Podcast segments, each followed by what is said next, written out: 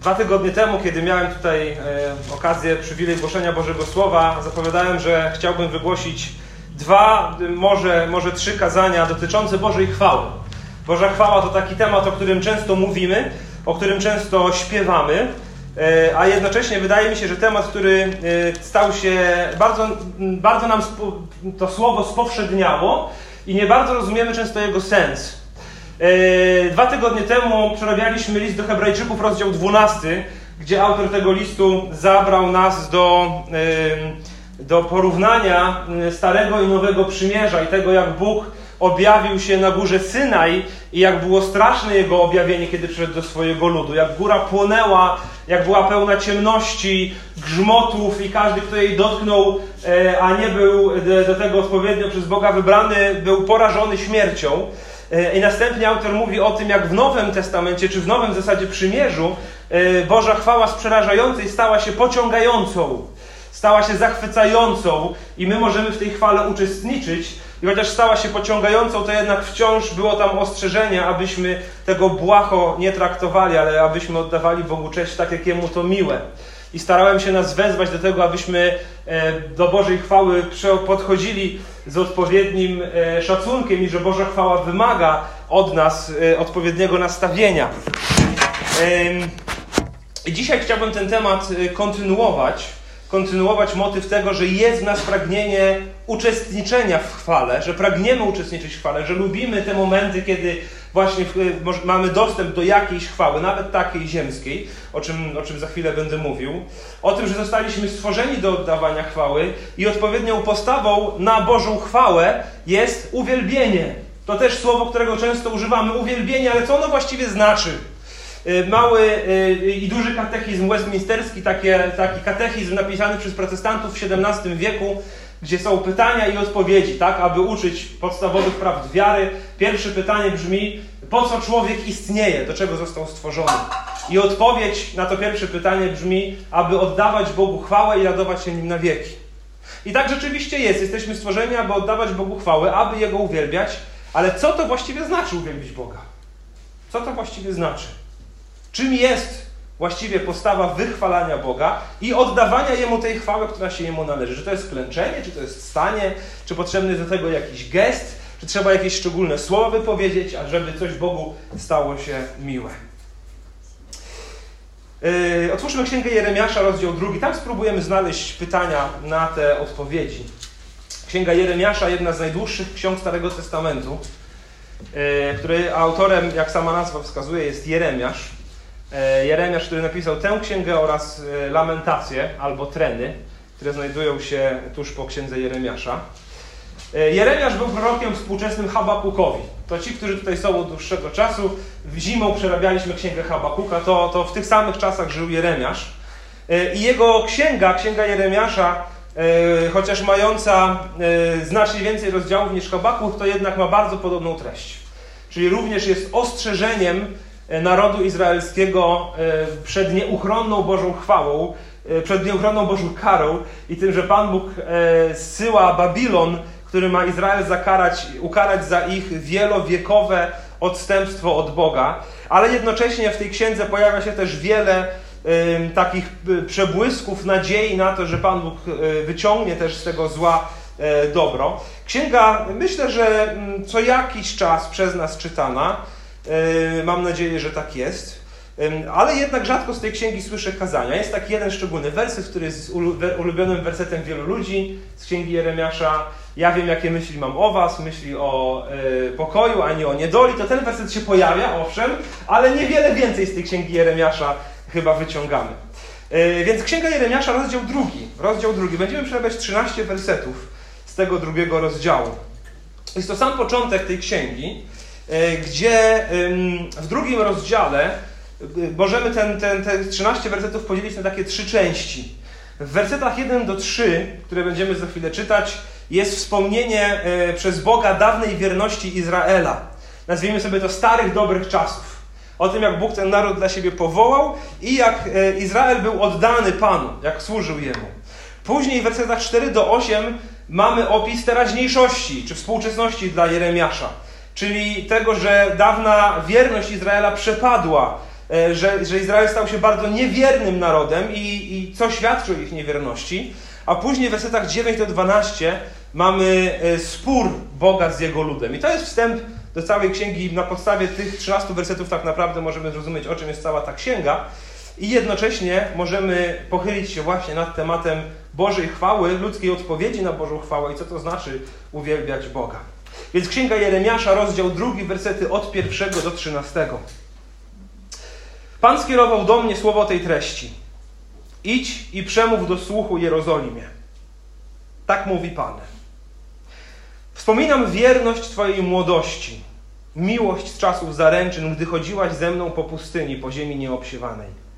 Izrael oddany był wówczas Panu, był pierwocinami jego plonów. Wszyscy, którzy go kąsali, ściągali na siebie winę, spadło na nich nieszczęście, oświadcza Pan. Słuchajcie słowa Pana, domu Jakuba i wszystkie rody domu Izraela. Tak mówi Pan. Jaką niegodziwość znaleźli we mnie wasi ojcowie, że oddalili się ode mnie, poszli za marnością i zmarnieli. I nie pytali, gdzie jest Pan, ten, który nas wyprowadził z Egiptu. Prowadził nas przez pustynię, przez ziemię pustą i skalistą, przez ziemię suchą i niebezpieczną, przez ziemię rzadko uczęszczaną, niezamieszkaną przez nikogo. A przecież wprowadziłem was do ziemi urodzajnej, abyście jedli jej owoce i korzystali z wszelkich dóbr. Lecz wy weszliście i zanieczyściliście moją ziemię, moje dziedzictwo zamieniliście w ohydę. Kapłani nie pytali, gdzie jest Pan. Znawcy prawa właściwie mnie nie znali. Pasterze zbuntowali się przeciwko mnie, a prorocy prorokowali w imieniu Baala. I chodzili za bóstwami, które się na nic nie przydadzą. Dlatego będę toczył z wami spór, oświadcza Pan. I spór z synami waszych synów. Tak, udajcie się na brzegi Cypru i zobaczcie. Poślijcie do Kedaru i dobrze się przyjrzyjcie, czy dzieje się tam coś takiego? Czy jakiś naród zamienił swoich bogów, choć to nie są bogowie, a mój lud zamienił swoją chwałę na coś, co na nic się nie przydaje. Zadrżyjcie niebiosa, niech was ogarnie strach i przerażenie, oświadcza Pan. Gdyż mój lud popełnił dwojakie zło. Mnie, źródło wód żywych, opuścili. A wykopali sobie cysterny, cysterny dziurawe, które wody zatrzymać nie mogą. Ciężkich jest tych 13 wersetów i chcę Was ostrzec, że to będzie dosyć ciężkie kazanie. Ale głoszę je e, przede wszystkim do siebie. Przede wszystkim do siebie. Kiedy je przygotowywałem, Pan Bóg naprawdę wiele rzeczy pokazał mi w moim życiu, które mnie mm, bardzo mocno spionizowały i być może również, również tego potrzebujecie. Więc spójrzmy jeszcze raz na pierwsze trzy wersety, czyli wspomnienie dawnej wierności Izraela gdzie od wersetu drugiego Bóg mówi: Pomnę na miłość Twojej młodości, na uczucie czasu Twojego narzeczeństwa, gdy chodziłeś ze mną na pustyni w kraju nieobsiewanym. Izrael był poświęcany Panu, był pierwocinami jego plonów. Wszyscy, którzy go kąsali, ściągali na siebie winę, nieszczęście na nich spadło, mówi Pan. Więc tak było kiedyś. Pomnę na miłość Twojej młodości.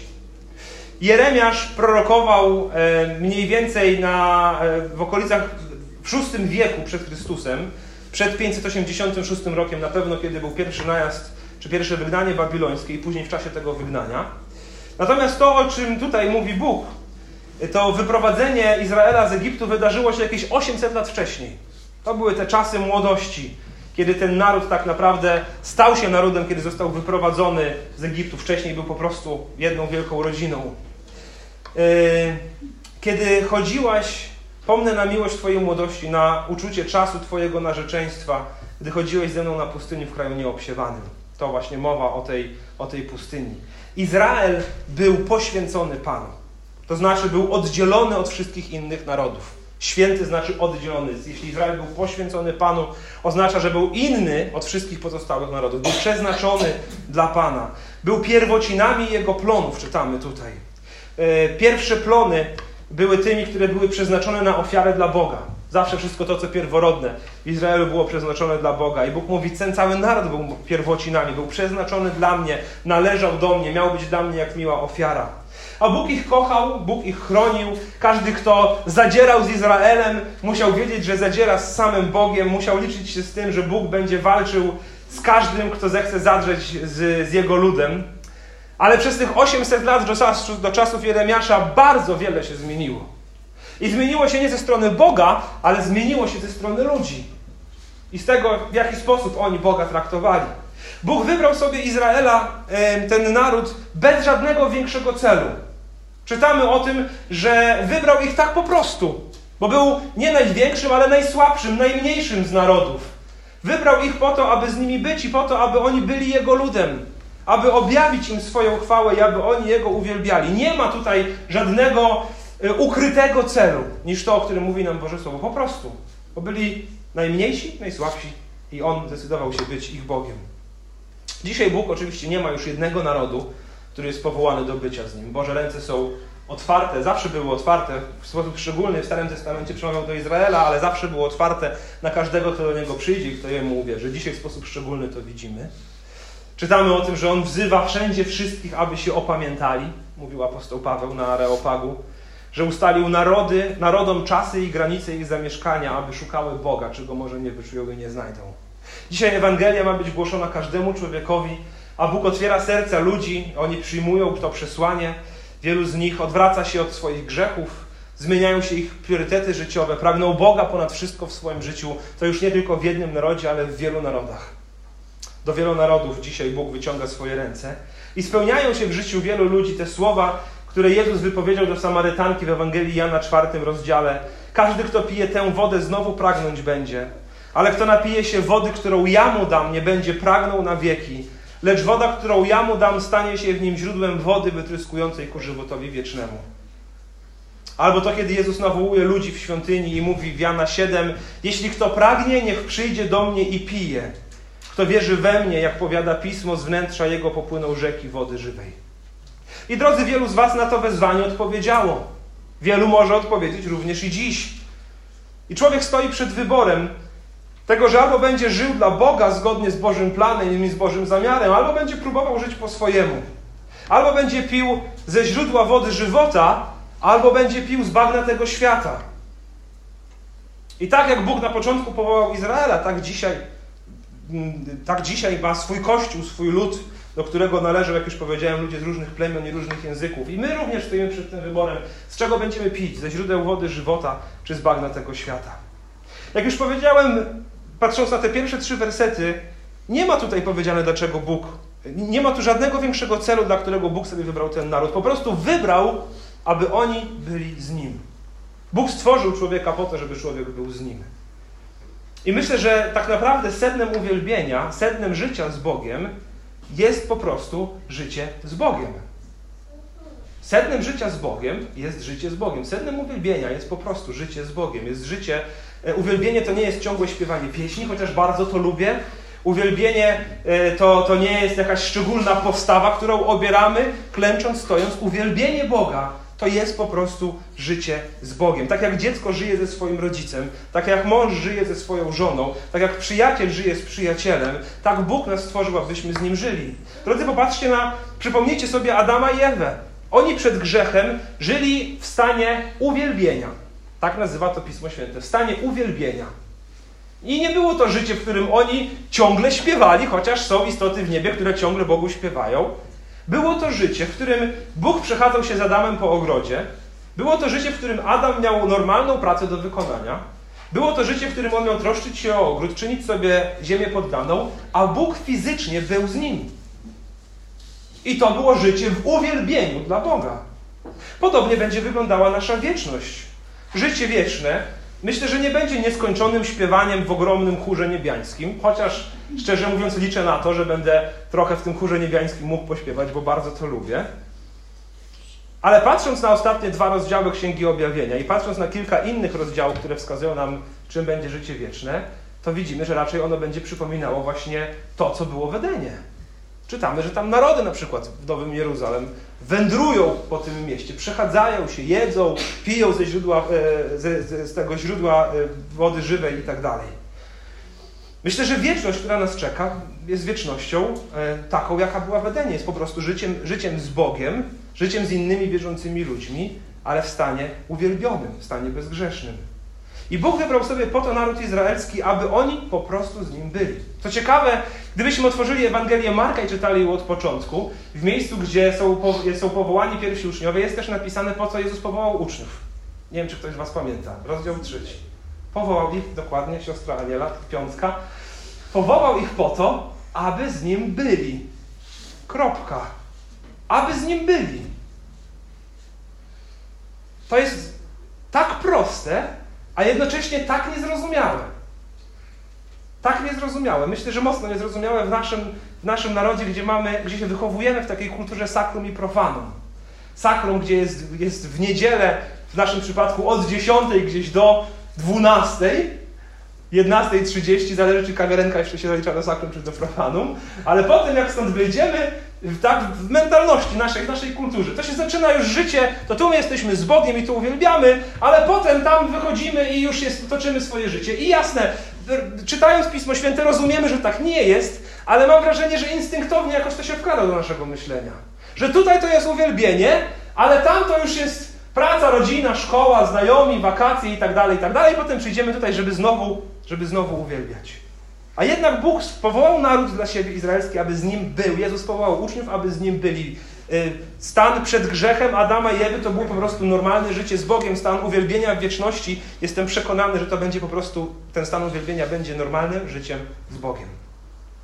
Więc Bóg powołał ich, aby z nim byli, widząc na te pierwsze trzy wersety. Bóg był im wierny, Bóg ich bronił, Bóg ich chronił, ale sprawy w przypadku Izraela, tak jak w przypadku całej ludzkości, skomplikowały się. I czytamy wersety od czwartego do, e, na razie do siódmego. Słuchajcie słowa pańskiego, albo słuchajcie słowa Pana domu Jakuba i wszystkie rody domu Izraela, tak mówi Pan. Jaką niegodziwość znaleźli we mnie wasi ojcowie, że oddalili się ode mnie? Poszli za marnością i zmarnieli. I nie pytali, gdzie jest Pan, ten, który nas wyprowadził z Egiptu. Prowadził nas przez pustynię, przez ziemię pustą i skalistą, przez ziemię suchą i niebezpieczną, przez ziemię rzadko uczęszczaną, niezamieszkaną przez nikogo. A przecież wprowadziłem was do ziemi urodzajnej, abyście jedli jej owoce i korzystali z wszelkich dóbr. Lecz wy weszliście i zanieczyściliście moją ziemię i moje dziedzictwo, moje dziedzictwo zamieniliście w ohydę. Więc kiedy już Izrael odzyskał w pełni, podbił Kanaan, no może nie w pełni zgodnie z Bożym zamiarem, ale generalnie większość podbili, tylko dzięki Bożej łasce, to prawie natychmiast zaczęli uprawiać bałwochwalstwo. Jedno pokolenie wytrwało przy Panu. To pokolenie Jozłego, kiedy Jozue ich wzywał do tego, aby oni służyli Panu tak, jak on i jego dom będzie służył Panu. I czytamy pod koniec tej księgi i na porządku księgi sędziów, że jedno pokolenie wytrwało przy Panu, kolejne odeszło od niego i zaczęło czcić inne bóstwa. Bóg przygotował im wspaniałe miejsce, ziemię obiecaną, bogatą, żyzną ziemię. Był tam dostęp do wszystkiego, co można sobie wymarzyć. A oni to wszystko zmarnowali i jak czytamy tutaj, Bóg im zarzuca, moje dziedzictwo zamieniliście w ohydę i zanieczyściliście moją ziemię. Dlaczego? Odpowiedź znajdujemy w wersecie 5. Poszli za marnościami i zmarnieli. Poszli za marnościami zmarnieli. To bardzo, bardzo ważne słowa. Dlatego, że Patrząc znowu na, na teologię biblijną bałwochwalstwa, czyli na to, to cała Biblia mówi o bałwochwalstwie, można wyciągnąć wniosek, że stajemy się tym, co czcimy. Stajemy się tym, co czcimy. Poszli za marnościami i zmarnieli. Jest taka książka, właśnie e, pewnego biblisty, Gregory Bill się nazywa, napisał książkę We Become What We Worship, stajemy się tym, co czcimy. E, I on prowadzi tam analizę właśnie teologii, czy, czy całościowego przesłania Biblii na temat bałwochwalstwa i uwielbienia. I on tak zainspirował mnie do, do dostrzeżenia, do, czy do poczynienia tej obserwacji. Zobaczcie, gdy Adam zaufał wężowi zamiast Bogu i wybrał to, co oferował mu wąż, zamiast tego, co, co, co Bóg powiedział w swoim słowie, to gdy potem Bóg rozmawia z Adamem, yy, jak Adam się zachowuje? zachowuje się dokładnie tak samo jak wąż. Wąż, yy, yy, wąż kusił i zrzucał winę, Adam tak samo zrzuca winę i mówi, to kobieta, którą mi dałeś, mnie podkusiła. Gdy Izrael chodził po pustyni i zrobili sobie Boga pod postacią cielców albo byków, to w odpowiedzi na to Bóg mówi, że stwardniały ich karki. A zwierzętami, które mają twarde karki, są właśnie zwierzęta pociągowe.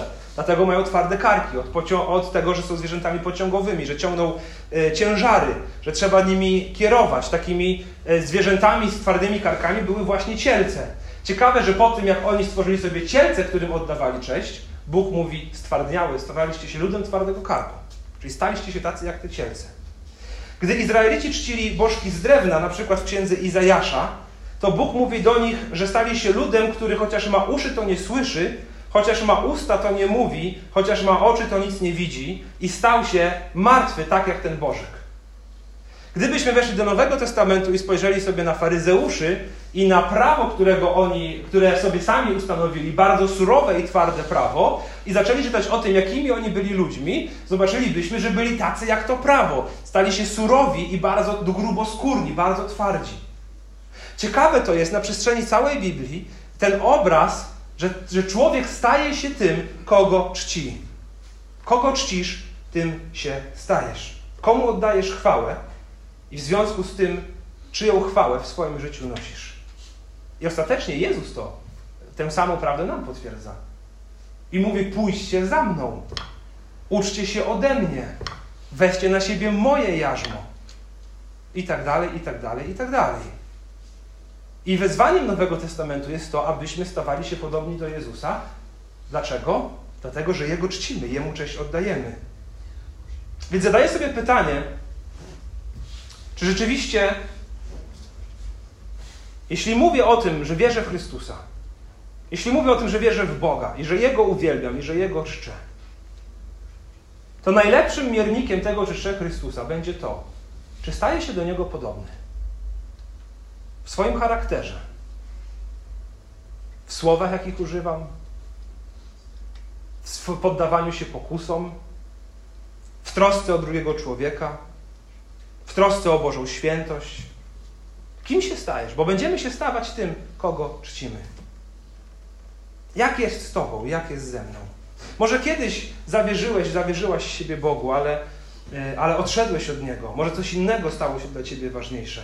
I oczywiście, jeśli ktoś zadałby Tobie pytanie, to powiedziałbyś, że Bóg jest najważniejszy, ale gdzieś w głębi serca może wiesz, że tak wcale nie jest. Myślę, że warto zbadać swój stan duchowy. Czym rzeczywiście żyjemy i czy rzeczywiście żyjemy z Bogiem? Bracie i siostro. I tak jak powiedziałem, głoszę to kazanie również do siebie. Co robisz zaraz po przebudzeniu? Rano. Gdzie wędrują Twoje myśli? Po co planujesz swój dzień? Czemu się poświęcasz, gdy nikt inny Ciebie nie widzi? O czym i jak rozmawiasz z innymi ludźmi? Z czym wiążesz swoją przyszłość? Na kogo się kreujesz?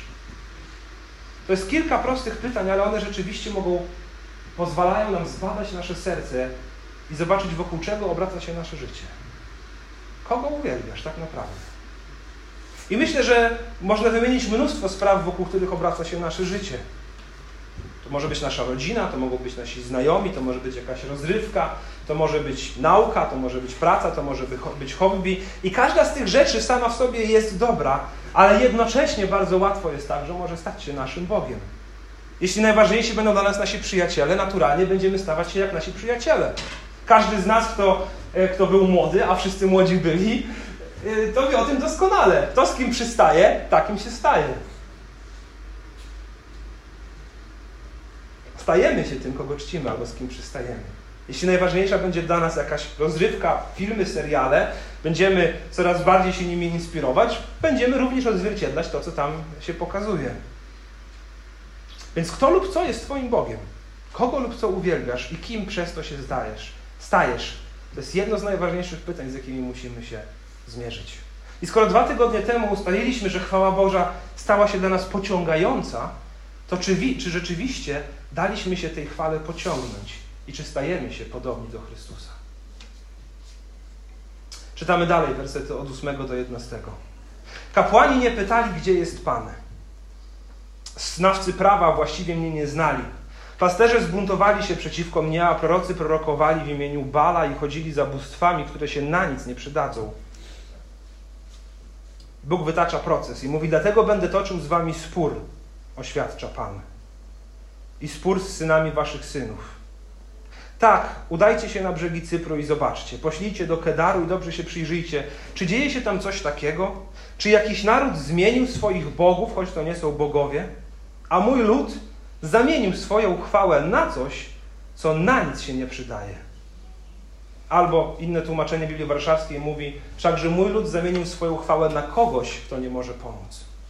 Więc Bóg wytacza im jakby proces sądowy i mówi, będę się z wami spierał, a nawet będę się spierał z waszymi potomkami. I jest to proces z powodu ich odstępstwa. Czytamy, że prorocy zaczęli mówić nie w imieniu Boga Jahwe, ale w imieniu Bala, Boga Kananejczyków, którzy zresztą zostali przez Izraelitów pokonani. Czytamy, że ci, którzy mieli y, strzec Bożego prawa, to Boże prawo porzucili. Że ci, którzy mieli być pasterzami ludu, jego przywódcami, odstąpili od Boga. I Bóg daje przykłady innych narodów i mówi: idźcie i zobaczcie po świecie, czy jakikolwiek naród zachowuje się tak jak wy. Porzuca swojego Boga na rzecz obcych bóstw. Chociaż te narody obce nie znają prawdziwego Boga. Czczą bożki, to jednak i tak jest dla nich nie do pomyślenia pozostawić to, co czcili ich przodkowie, tak jak uczynili to Izraelici. I za najbardziej dobitne słowa uważam te z wersetu 11. Wszakże mój lud zamienił swoją chwałę na kogoś, kto nie może pomóc. Albo mój lud zamienił swoją chwałę na coś, co na nic się nie przydaje. Zamienili żywego Boga na fałszywe bożki, prawdziwego Boga na martwe bóstwa. Spotkanie z Bogiem i spotkanie z Bożą chwałą zawsze odbija się na człowieku. Spotkanie z Bogiem i spotkanie z Bożą chwałą zawsze odbija się na człowieku. Kiedy Mojżesz spotkał się z Bożą chwałą na górze Synaj, pamiętacie, jego twarz świeciła blaskiem, tak że musiał nosić zasłonę, aby ludzie mogli w ogóle z nim rozmawiać, aby mogli na niego spojrzeć. Kiedy Jezus został przemieniony na górze przemienienia, gdzie, gdzie nastąpiło jego spotkanie z Eliaszem i Mojżeszem, Bożymi wysłannikami, to czytamy, że również jego szaty lśniły. I uczniowie mówili, musimy tutaj zostać, rozbijmy namioty, tak nam tutaj jest dobrze.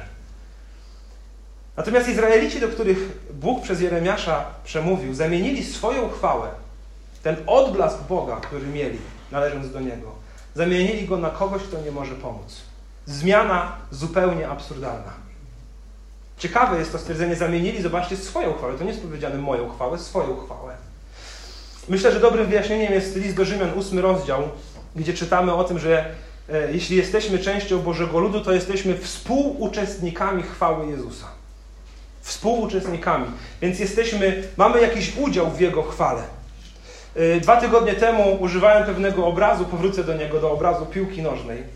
Y, I tego właśnie, jak kibice oglądają chyba często piłkę nożną czy różne inne sporty właśnie dla doświadczenia chwały, dla, dla doświadczenia zwycięstwa i celebrowania.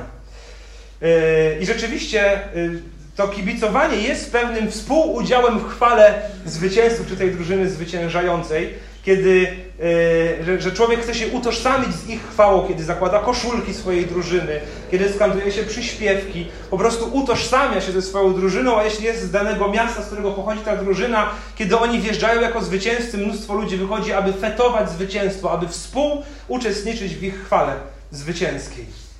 Z tym, że my jako chrześcijanie nie jesteśmy tylko kibicami, ale Pan Bóg też czasami nas używa do uczestniczenia w Jego dziele. Pewien znajomy pastor na konferencji, na której e, e, byłem miesiąc temu, e, opowiadał historię drużyny koszykówki, jak grał w koszykówkę za młodu, gdzieś tutaj w Polsce. Mówi, że był w całkiem niezłej drużynie i że była inna drużyna, z którą oni często grali, która miała pięciu zawodników, bo tylu jest w koszykówce, i czterech było bardzo słabych, wręcz beznadziejnych, ale zawsze przechodzili dalej i często wygrywali mecze, bo mieli jednego, który był wybitny. I tak naprawdę ten jeden, który był wybitny, skądkolwiek by nie rzucał, zawsze trafiał. Za dwa punkty, za trzy punkty. I przez to, że on jeden grał, tak naprawdę ci, którzy byli słabi, również zwyciężali dzięki niemu. Byli tymi współuczestnikami, e, rozumiecie, zwycięstwa, które on wypracowywał. Myślę, że to jest znacznie lepszy obraz tego, kim my jesteśmy jako chrześcijanie, współuczestniczący chwale Chrystusa. Jesteśmy w Jego drużynie, chociaż to nie my zdobywamy tutaj punkty, to On wszystkie punkty nas zdobywał. I Pan Bóg jakoś w swojej łasce czasami chce nas wykorzystywać również i w tej drużynie ze swojej chwały, abyśmy coś dobrego zrobili. I tak Izrael miał udział w chwale potężnego Boga i w tym sensie to była ich chwała. Boża chwała stała się częścią ich chwały. Oni byli współuczestnikami tej chwały, ale zostawili to i poszli za marnymi bóstwami.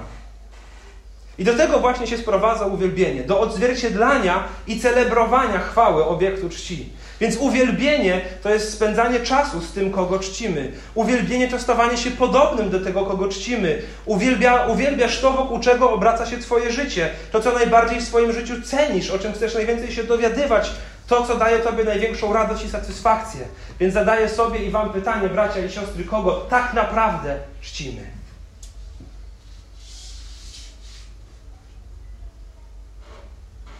Przeraźcie się niebiosa nad tym. Zadrżyjcie i zatrwóżcie się bardzo, mówi Pan. Gdyż mój lud popełnił dwojakie zło. Mnie źródło wód żywych opuścili, a wykopali sobie cysterny. Cysterny, cysterny dziurawe, które wody zatrzymać nie mogą. Mój lud popełnił dwojakie zło. Myślę, że można powiedzieć, mój lud popełnił dwojaką głupotę. Po pierwsze, czytamy, opuścili mnie. Opuścili Boga, źródło wód żywych. To wyrażenie woda żywa e, oznacza wodę wartko płynącą, taką wodę ze źródła. Chłodną, zdrową, zaspokajającą pragnienie, wytryskującą gdzieś z góry, spływającą ku dołowi. I specjalnie przeczytałem na początku te dwa fragmenty z Ewangelii Jana, gdzie Jezus mówi: Ja jestem źródłem wody żywej. Kto jest spragniony, niech przyjdzie do mnie i pije.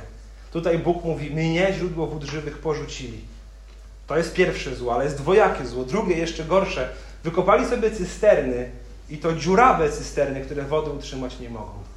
Więc wykopali sobie jakieś studnie, w których woda stoi, nie płynie, nie jest świeża, ta woda śmierdzi, gromadzą się w niej pewnie jakieś robaki, pająki utrzymują się na powierzchni, komary składają swoje jaja w tej wodzie i tak dalej, i tak dalej, i tak dalej. Więc nie, nie tylko złem jest to, że zostawili mnie wód, źródło wód żywych. Drugim złem, może jeszcze straszniejszym jest to, że wykopali sobie cysterny i to jeszcze dziurawe, w których woda i tak ucieka. To obraz tego, czego oni rzeczywiście dokonali. Opuścili Boga, źródło wód żywych i oddali się bałwochwalstwu, wykopując sobie dziurawe cysterny, idąc za obcymi bogami. I konsekwencje tego są straszne, dlatego Bóg mówi: przeraźcie się niebiosa, zadrżyjcie nad tym, zatrwóżcie się bardzo. Zrumcie, zrozumcie powagę tej sytuacji, bo jest się czego dbać. Izraelici zaczęli od wyjścia z Egiptu z Bogiem, a potem poszli w zupełnie inną stronę, duchowo. Poszli za marnościami i zmarnieli. Stajemy się tym, kogo czcimy. Porzucili źródło wód żywych, a wykopali sobie dziurawe cysterny. Więc zmierzając powoli do końca, ale to jeszcze nie koniec, ale powoli do końca. Za kim my idziemy i dla kogo żyjemy i do kogo stajemy się podobni? Izraelici poszli za tym, co czcili narody ościenne. Ich kultura, w której, pośrodku której się znajdowali. Wydaje mi się, że z nami jest podobnie. Wydaje mi się, że tym, co my dzisiaj uwielbiamy, czyli tym, z czym spędzamy najwięcej czasu, o czym najwięcej myślimy, o co najczęściej się modlimy, co najbardziej cenimy, wokół czego obraca się nasze życie, tym czymś jesteśmy my sami.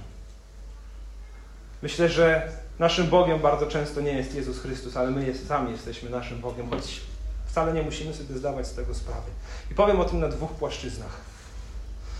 O uwielbieniu siebie takim powszechnym, które jest w naszej kulturze i w związku z tym, które myślę, że przenika do Kościoła, często pod pozorem chrześcijaństwa. I trochę będę narzekał, ale narzekając, jeszcze raz to podkreślam, myślę o sobie. Myślę o sobie i o swoich upadkach w tej kwestii. Zobaczcie, mamy potężny kult ego, uwielbienia siebie w naszej kulturze. Na przykład hasła reklamowe, najpopularniejsze. Jesteś tego warta. Zasługujesz na to. Tak jak lubisz. Dopasowujemy się do ciebie. Ty tu urządzisz. Filmy takie jak ty. To są wszystko hasła takie współczesne, które możemy sobie znaleźć, związane z różnymi markami. I wszystkie one mówią, w naszym biznesie chodzi o ciebie. Tutaj ty jesteś najważniejszy, nasz konsumencie. Chociaż wiemy, że tak oczywiście nie jest. Najważniejsze są nasze pieniądze, a nie my sami. Ale te hasła reklamowe precyzyjnie pokazują tak naprawdę o co chodzi, na czym nam zależy. Zależy nam na nas samych. Mamy kult własnego ego. Bardzo dobrze to odzwierciedlają media społecznościowe, gdzie zależnie od tego, które zostały tak skonstruowane, abyśmy zbierali jak najwięcej lajków, więc cokolwiek tam wrzucimy, to chcemy, aby jak najwięcej ludzi kliknęło, że to lubi. Żebyśmy tak mogli się, wiecie, pocieszyć, no, że, że, że, że, że tam i Tomek polubił, i Samuel polubił, i Kola kliknął, ale fajną rzecz wrzuciłem. ale jestem fajny, że oni to polubili, co ja dałem. I każdy chce czymś błysnąć i jakoś się pokazać, aby, aby inni mu klikali. Myślę, że też wskazuje na to na przykład rynek medycyny estetycznej. W Polsce warty około od 4 do 5 miliardów złotych. Trafiłem na dane, przygotowując się do tego kazania, że w 2018 roku, czyli zobaczcie, już 5 lat temu, Polacy wydali ponad 500 milionów złotych na operacje plastyczne. Po co? Aby bardziej pokochać siebie. I nie, nie, chcę powiedzieć, że wszystkie te rzeczy są złe, media społecznościowe i medycyna estetyczna i tak dalej, i tak dalej, wszystko to wyrzucić do śmieci, ale po prostu pokazuje to, to, że to się rozwija, pokazuje, że trafia w punkt tego, co my potrzebujemy. Właśnie lubić siebie. Zauważcie, jak zmieniła się kultura pod względem poprawności politycznej gdzie najważniejsze w rozmowie dzisiaj są czyjeś emocje, gdzie trzeba bardzo uważać przy mówieniu prawdy, aby ta prawda kogoś nie dotknęła osobiście, bo on się wtedy obrazi, będzie bardzo źle. Ważniejsze jest to, co ktoś czuje, czy jak się czuje, niż to, jaka jest rzeczywistość. I żyjemy zatem w kulturze uwielbienia samych siebie. I niestety, tak jak kultura i religia narodów ościennych wpływała na Izrael, który odszedł do prawdziwego uwielbienia Boga, zamienił źródło wód żywych na dziurawe cysterny, tak samo myślę, że i na ludzi wierzących w Jezusa Chrystusa, szczególnie chyba na młodzież, wpływa nasza kultura. Przez to wielu z nas zmaga się albo wpadło już bardzo mocno w uwielbienie Boga, chociaż z pozoru może się wydawać, w uwielbienie siebie, chociaż z pozoru może się udawać, że uwielbiamy Boga. Więc uwielbienie rozumiem jako spędzanie największej ilości czasu.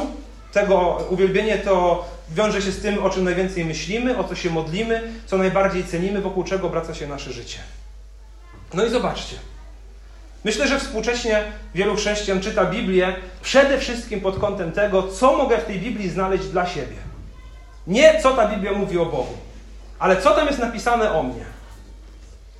Ile słyszeliście kazań na przykład o Dawidzie i Goliacie, którego zastosowaniem było Ty też możesz pokonać swojego Goliata.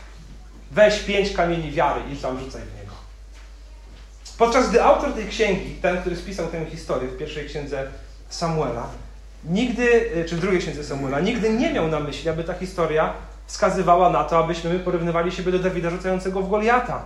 Raczej wydaje się, że zapisał tę historię, aby pokazać doskonały Boży ratunek, który to Bóg zapewnia w swojej łasce dla tych, którzy są odważni. Ale nie chodzi tam o to, że mamy pokonywać Goliata. To Jezus jest tym, który pokonał najgorszego wroga, jakim jest grzech, śmierć i diabeł. O kim czytamy w Biblii? Po co ją otwieramy? Na chybił trafił, żeby znaleźć taki werset na dzisiaj dla siebie, że rzeczywiście czytamy przede wszystkim po to, aby poznać Boga. Kiedy się modlimy, o co najczęściej się modlimy? Są to modlitwy wychwalające Boga, dziękczynne za to, co Bóg nam dał, albo proszące o to, aby On był uwielbiony w naszym życiu, czy też raczej modlitwa staje się takim McDonaldem, do którego podjeżdżamy jak do McDrive'a, zama składamy zamówienie, poproszę to, to, to i to i to i oczekujemy, że nam Pan Bóg odpowie, proszę podjechać do okienka numer dwa po odbiór swoich produktów. Jak ewangelizujemy, kiedy mówimy innym o Chrystusie? Mówimy w kontekście tego, kim On jest, ukazując Jego chwałę? Czy raczej mówimy o tym, co On może dla nas zrobić i jak dzięki temu my się zmienimy? I znowu, i w tym no, oczywiście, że chcemy czytać Biblię również po to, aby tam czytać o nas. Oczywiście, że, że, że modlimy się również o nas. Oczywiście, że ewangelizujemy, mówiąc również o tym, jak to nas Pan Bóg zmienił. Ale czy jest to na pierwszym miejscu? Czy jest to raczej wtórne wobec tego, aby Bóg był na pierwszym miejscu, aby czytać o Nim, aby wychwalać Jego i aby w naszej ewangelizacji wskazywać na wspaniałość Chrystusa, a nie uczynić z tego kolejny rodzaj e, rozwoju osobistego, gdzie my możemy doświadczyć po prostu przemiany, by stać się lepszym człowiekiem w cudzysłowie. Bo myślę, że często właśnie nasza ewangelizacja to taka reklama, gdzie mówimy z Chrystusem może stać się lepszy, silniejszy, bardziej lubiany, doświadczyć wspaniałych rzeczy itd., tak itd. Tak Wszystko mogę w tym, który mnie wzmacnia w Chrystusie. Albo właśnie ten często cytowany werset prawdziwy, ale jednak wydaje mi się, że cytowany często egocentrycznie. Albowiem ja wiem, jakie myśli mam o was, mówi Pan, myśli o pokoju, a nie o niedoli, aby zgotować wam przyszłość i natrąć nadzieję. Za tym często też idzie to, jak toczymy nasze życie chrześcijańskie. No, cytat z pewnego artykułu. Jest pewien rodzaj osób wierzących, które mają z tym ogromny problem. Są wspaniałymi ludźmi, kochają Boga, dużo się modlą i czytają Biblię, ale jedyne o czym myślą to oni sami. Nie są samolubni, ale są zawsze w centrum tego, co robią. Jak mogę lepiej głosić Ewangelię? Jak mogę lepiej służyć? Jak mogę jeszcze lepiej komuś pomóc z jego problemem? W takim myśleniu chodzi o uwielbienie samego siebie, choć jest to bardzo dobrze zakamuflowane.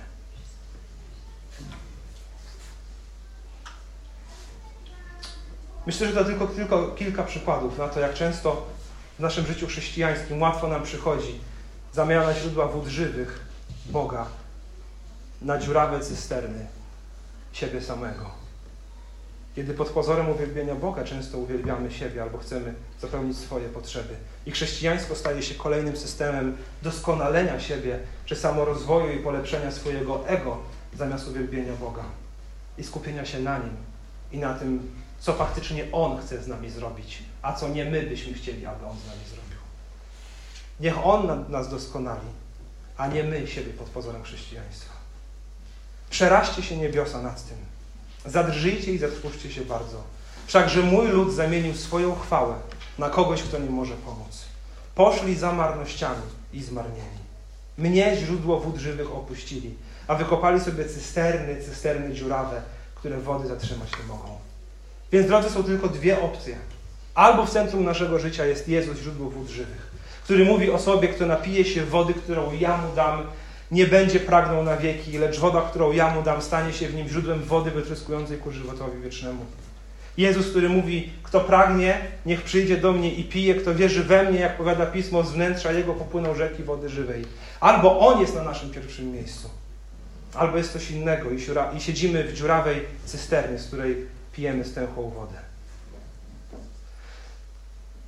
Ale zakończyć chcę optymistycznie i radośnie. Wiecie, kim jest ten, który jest źródłem wody żywej? Wiem, że wiecie, ale chcę Wam przypomnieć. Ten, który jest źródłem wody żywej, Jezus Chrystus, Syn Boży, zrodzony przez Boga Ojca, nie mający początku i nie mający końca, będący pierworodnym wszelkiego stworzenia, przez którego i dla którego wszystko zostało stworzone. Jest tym, który podtrzymuje wszystko słowem swojej mocy. Jest alfą i omegą, jest początkiem i końcem jest Panem Królestwa Niebieskiego, które na wieki się ostoi. I kiedy wszystkie imperia upadają i wszystkie królestwa się rozwalają, Jego Królestwo niezmiennie trwa i trwać będzie na wieki. Jest tym, z którym nikt nie może się równać. Jest tym, któremu wszystko jest poddane. Jest tym, przez którym demony drżą na Jego głos, a anioły są Mu posłuszne we wszystkim. Jest tym, przez którym w niebie wszystko pada na twarz i oddaje Mu hołd. Jest tym, który ma policzone wszystkie nasze włosy na naszych głowach, a bez Jego wiedzy żaden wróbel z nieba nie spada. Jest tym, który chodził po wodzie, jest tym, który otwierał oczy ślepym, jest tym, który wzbudzał do życia umarłych, jest tym, który karmił tysiące głodnych, jest tym, który nigdy nie zgrzeszył i w którym nie ma żadnego zła, które moglibyśmy mu zarzucić. On jest godzien wszelkiej chwały, mocy i czci. Jest godzien naszego wszelkiego uwielbienia. On jest tym, który jest wart tego, aby rozmyślać o Nim od samego rana do późnej nocy. Jest wart każdego naszego oddechu, każdego impulsu, który przebiega przez nasze ciało. Jest wart wszystkiego, czego się podejmujemy. On jest tego godzien. I drodzy, za chwilę skończy się nasze nabożeństwo.